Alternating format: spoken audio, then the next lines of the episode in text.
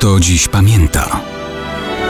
Datownik historyczny prezentuje Maciej Korkuć.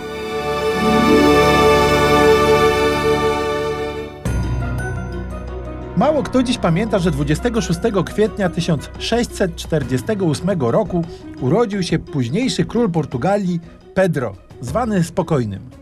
Przydomek ten, mimo wszystko, może być mylący.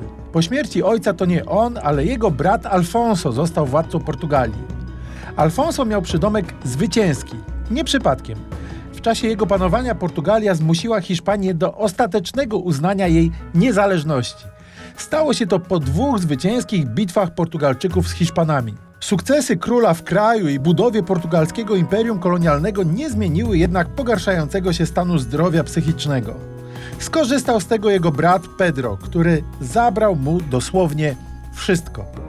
Najpierw doprowadził do izolacji brata i odebrał mu tron. Następnie doprowadził do unieważnienia jego małżeństwa z Marią Franciszką Sabałcką. Niedługo potem sam się z nią ożenił. Następnie doprowadził do zesłania brata do kolonii na jedną z wysp w archipelagu Azorów na Oceanie Atlantyckim. Pedro został królem. W czasie jego panowania w portugalskiej już Brazylii odkryto olbrzymie złoża srebra, które w szybkim czasie zasiliły skarb Portugalii, dając władcy absolutny komfort rządzenia. Stąd nie musiał się przejmować parlamentem i go rozwiązał. Jeśli jego przydomek miałby się wiązać ze stanem królewskich finansów, to Pedro rzeczywiście mógł być spokojny.